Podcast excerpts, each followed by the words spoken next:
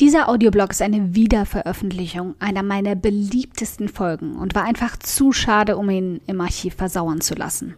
Ich bin so sicher, er ist genau das, was du brauchst. Immer wieder. In den letzten Wochen hatte ich das Gefühl, das ganze letzte Jahr hatte mich niedergeknüppelt, auf meinen Rücken gesetzt und sich dort so richtig schön gemütlich gemacht. Ich habe mich gefühlt, wie unter einer Tonne nicht aufgearbeiteter Erschöpfung einzubrechen. Das war also der Moment, in dem ich angefangen habe, runterzuschrauben und ein paar Regeln aufzustellen, die mich davor bewahren sollen, irgendwann komplett einzuknicken. Wie wir beide dafür sorgen können, im selbstständigen Alltag nicht konstant erschöpft, dauerhaft verzweifelt und völlig ohne Kreativität zu enden, darum kümmern wir uns heute ausgiebig.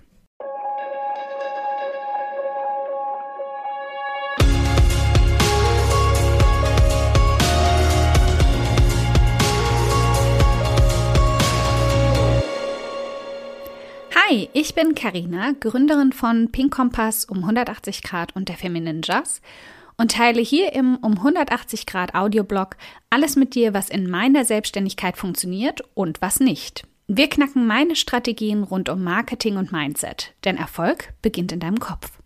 Folge 10 ist eine Ansammlung von Feuerlöschern, die ich nutze, um mich nicht komplett auszubrennen. Ich kenne die Signale, die mir das ankündigen, und mittlerweile weiß ich auch, wo die Wassereimer dafür stehen.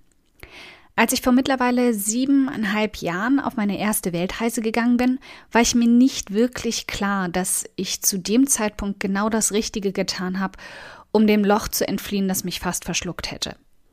Heutzutage ist das Wort Burnout schon zum gängigen Schlagwort geworden, das Menschen selbst dann benutzen, wenn sie einen stressigen Tag hatten.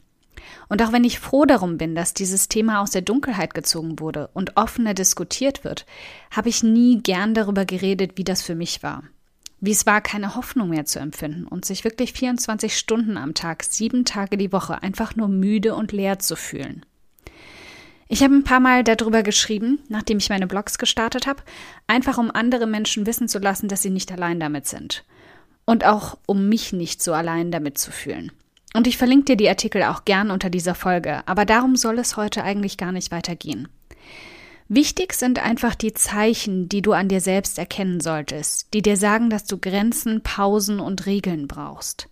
Ganz besonders in der Selbstständigkeit gehen die nämlich unter.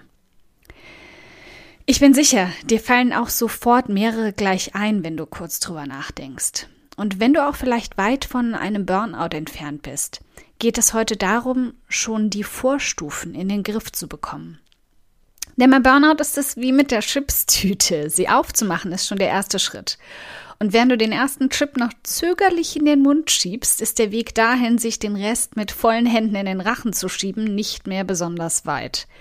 Und ich hoffe jetzt wirklich, dass ich nicht die Einzige bin, der es so geht, was Chips angeht.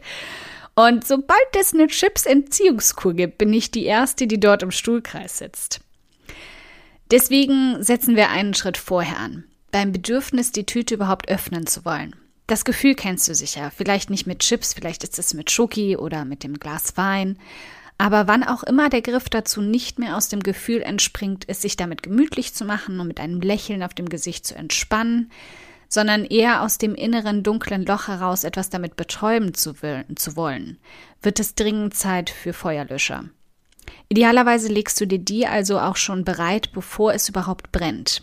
Was kannst du also nutzen, um diese Funken im Keim zu ersticken? Ich habe viele Dinge gleichzeitig eingeführt, als ich vor ein paar Wochen jeden Morgen einfach nur die Decke über den Kopf ziehen wollte. Und das ist was, das heutzutage eigentlich sehr untypisch für mich ist. Also habe ich als erstes angefangen, alle elektronischen Geräte an den Schreibtisch zu verbannen. Ich sitze den ganzen Tag am Laptop, ich schreibe auf meinem iPad und ich lese auf meinem Handy. Wenn es sowas wie elektronische Flöhe gibt, mein Kopf ist voll davon.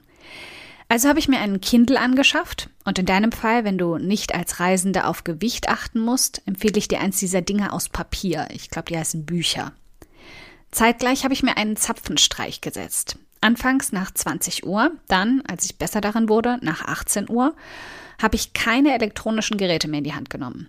Serien auf Netflix waren die einzige Ausnahme, weil mich nur wenig so sehr runterholt wie Modern Family oder Friends in Dauerschleife zur Berieselung, während ich koche.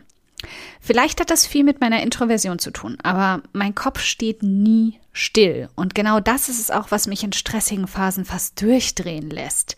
Ich kann nicht abschalten. Ich grübel dann bei allem, was ich tue, über ein Problem nach oder eine Business-Idee oder Optimierungsmöglichkeiten. Mein Kopf muss also hochgradig beschäftigt werden, damit er wirklich ins Leere schaltet, so skurril das klingt. Und für mich tut's da eine seichte Comedy-Serie, während meine Hände mit Rühren oder Schnippeln beschäftigt sind. Ich habe mir gefühlt tausendmal anhören müssen, ich soll mehr meditieren. Aber für mich hatte das selbst nach Wochen nicht die gleiche Wirkung wie ein Abend mit Claire und Phil von Modern Family. Also egal, was hier für dich am besten funktioniert, um abzuschalten, finde es raus und nutze es. Lass dich nicht von tausend Artikeln belabern, was sein soll und was es nicht sein kann. Tu das, was für dich funktioniert. Nachdem ich also abends ein wenig den Stachel rausgezogen hatte, bin ich weitergegangen und habe ab einer gewissen Uhrzeit auch den Flugmodus eingeschaltet. Keine Nachrichten, kein Gechatte auf dem Handy, absolute Sendepause. Und stattdessen lese ich jetzt abends wieder mehr auch mal Fiction. Vorzugsweise den Marsianer zum Beispiel oder Harry Potter zum trillionsten Mal. Wie gesagt, egal was mich entspannt, ich nutze es.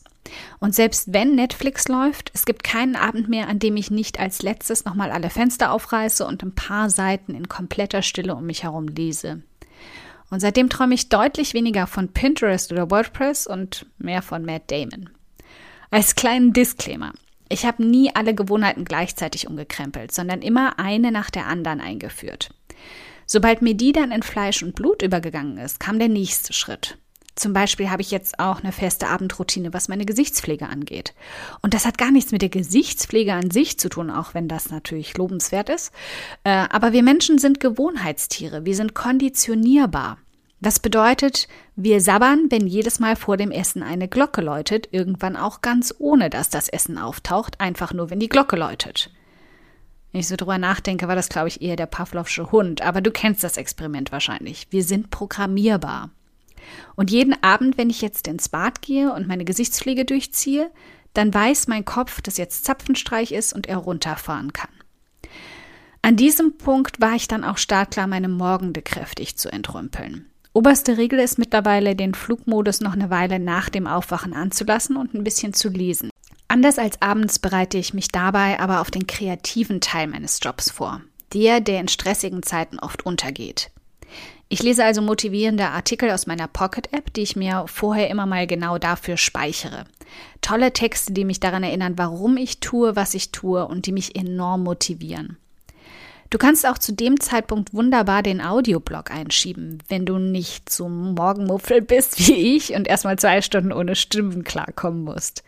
Was aber ganz wichtig dabei für mich ist, in der ersten Stunde nach dem Aufwachen erlaube ich mir keine E-Mails, keine Weltnachrichten und auch kein Social Media. Ich habe schon vor über einem Jahr all meine Apps dahingehend vom Handy gelöscht. Aber wenn du dafür empfänglich bist, lass einfach den Flugmodus an und konzentriere dich auf kreativen Input. Wenn ich danach also aufstehe und an den Laptop gehe, ist auch das Erste, was ich mache, eine kreative Aufgabe. Ich habe festgestellt, dass mir die Kreativität mit der Höhe des Stresspegels absolut flöten geht. Und E-Mails, To-Dos und all der Kram, der jeden Tag auf mich wartet, töten wirklich noch den letzten Funken davon. Also solche Aufgaben wie dieser Audioblog zum Beispiel stehen immer ganz weit oben auf der Liste meiner Tages-To-Dos. Erst dann checke ich die Inbox. Das ist manchmal eine echte Geduldsprobe, aber es verändert alles. Und auch wenn ich es jedes Mal erwarte, wenn ich das ausreize, die Welt geht nicht unter, wenn ich mal zwölf Stunden keine E-Mails checke. Ich habe mir früher immer eingeredet, ich darf das nicht. Ich muss immer verfügbar und greifbar sein. Aber das ist etwas, was wir uns eben einfach nur selbst einreden. Und andere Menschen auch genauso dahingehend trainieren können, das auch gar nicht erst von uns zu erwarten. Das ist selbstgemachter und vorprogrammierter Stress.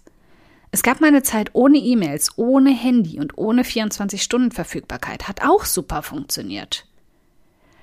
Über den Tag gibt's also für mich dann eine weitere goldene Regel. Auch wenn ich ab und an strauchle und sie breche, versuche ich immer wieder dahin zurückzukommen. Single Task statt Multitask. Während ich an einer Aufgabe sitze, ist mein Postfach zu, mein Slack zu und alle anderen Programme, die mich aus meinem Fokus reißen könnten. Damit bin ich nämlich deutlich schneller, produktiver und qualitativer in dem, was ich leisten kann und fühle mich nicht ständig geflutet und gestresst. Zur Abrundung meiner To-Do-Liste jeden Tag versuche ich dann meine Version des Inbox Zero zu erreichen. Alle offen stehenden E-Mails, die mich unter Druck setzen könnten oder nicht abschalten lassen, zu beantworten. Dann drücken sie mir nicht den ganzen Abend im Hinterkopf auf meinen Knöpfen rum und lassen mich nicht unruhig schlafen. Und zum kompletten Abschluss des Arbeitstages räume ich meinen Schreibtisch auf. Auch das ist wieder so ein Ritual, das meinem Kopf einfach das Feierabendsignal sendet. Vielleicht ist das aber auch nur mein leichter Aufräumfimmel, das ist hier schwer zu sagen. Es funktioniert auf jeden Fall und beruhigt mich. Und jetzt noch ein paar eher akutere Feuerlöscher zum Abschluss. Wenn da gerade schon ein kleines Feuer in dir lodert, dann kannst du es damit vielleicht eindämmen. Zum einen sag Nein, so oft du kannst, zu Kooperationsanfragen, zu Extraarbeiten, zu Freunden, die was von dir wollen, obwohl du schon genug Freundschaftsdienste geleistet hast und es nie genug ist zu Verabredungen, die dich schlauchen, zu grundsätzlich allem, was dir Energie zieht. Fahr auf Sparmodus. Und im gleichen Atemzug plan auch mal eine Auszeit. Denn allein der Ausblick auf eine Ziellinie, an der du etwas Luft holen kannst, wirkt schon Wunder. Was bei mir auch immer hilft, ist Bewegung. Ich muss den Stress wirklich körperlich abbauen. Und das muss nicht immer Inlinern, Workouts oder Yoga sein. Manchmal setze ich mir meine Kopfhörer auf und tanze einfach zehn Minuten zu meiner Lieblingsmusik durch die Wohnung. Es muss nicht immer gleich der lebensverändernde Lifestyle-Change sein. Manchmal kann es auch ein kleiner Quickfix sein, um ein Pflaster drauf zu kleben, bis die großen Veränderungen Wirkung zeigen. Und idealerweise solltest du sowieso beides kombinieren. Aber es gibt Momente, die brauchen einfach jetzt sofort Abhilfe und nicht nach Wochen an Umstellung. Deshalb will ich dir auch noch den halben Feuerlöscher mitgeben, den ich im Akutfall zücke. Und der ist so simpel und logisch, dass er eigentlich nur einen halben Punkt verdient, aber so wirkungsvoll ist wie alle elf anderen zusammen. Ausschlafen. Schalt mal den Wecker aus und schlaf acht Stunden oder neun oder zwölf. Schlaf mal so lange, dass du nicht mehr müde bist. Und wenn du vor lauter Stress nicht abschalten und ruhig schlafen kannst, dann führ nach und nach diese elf Gewohnheiten ein, bis du es kannst. Deshalb wiederholen wir sie jetzt nochmal im Schnellverfahren und ich möchte, dass du heute eine, nur eine einzige davon umsetzt. Schreib mir auch gern für deine eigene Verbindlichkeit in die Kommentare auf der Artikelseite dieser Folge, welche du umsetzen wirst. Und dann fang an, nach und nach in allen Ecken deines selbstständigen Alltags die Feuerlöscher zu verteilen, bis kein Funke oder Chipstüte mehr eine Chance hat. Also, verbann abends elektrische Geräte. Setz dir einen Zapfenstreich. Schalt auf Flugmodus und lies morgens als einziges etwas Motivierendes, was deine Kreativität ankurbelt. Verbann Social Media Apps und E-Mails von deinem Handy. Single Task statt Multitask über den Tag. Inbox Zero, also den Knopfdrücker ausschalten. Und erschaff dir ein Feierabendritual. Sag häufiger Nein. Drück den Pauseknopf und schaff dir Auszeiten. Beweg dich, mach Sport, Yoga oder tanz einfach nur mal für 10 Minuten. Und ganz wichtig, schlaf mal lange aus. So richtig.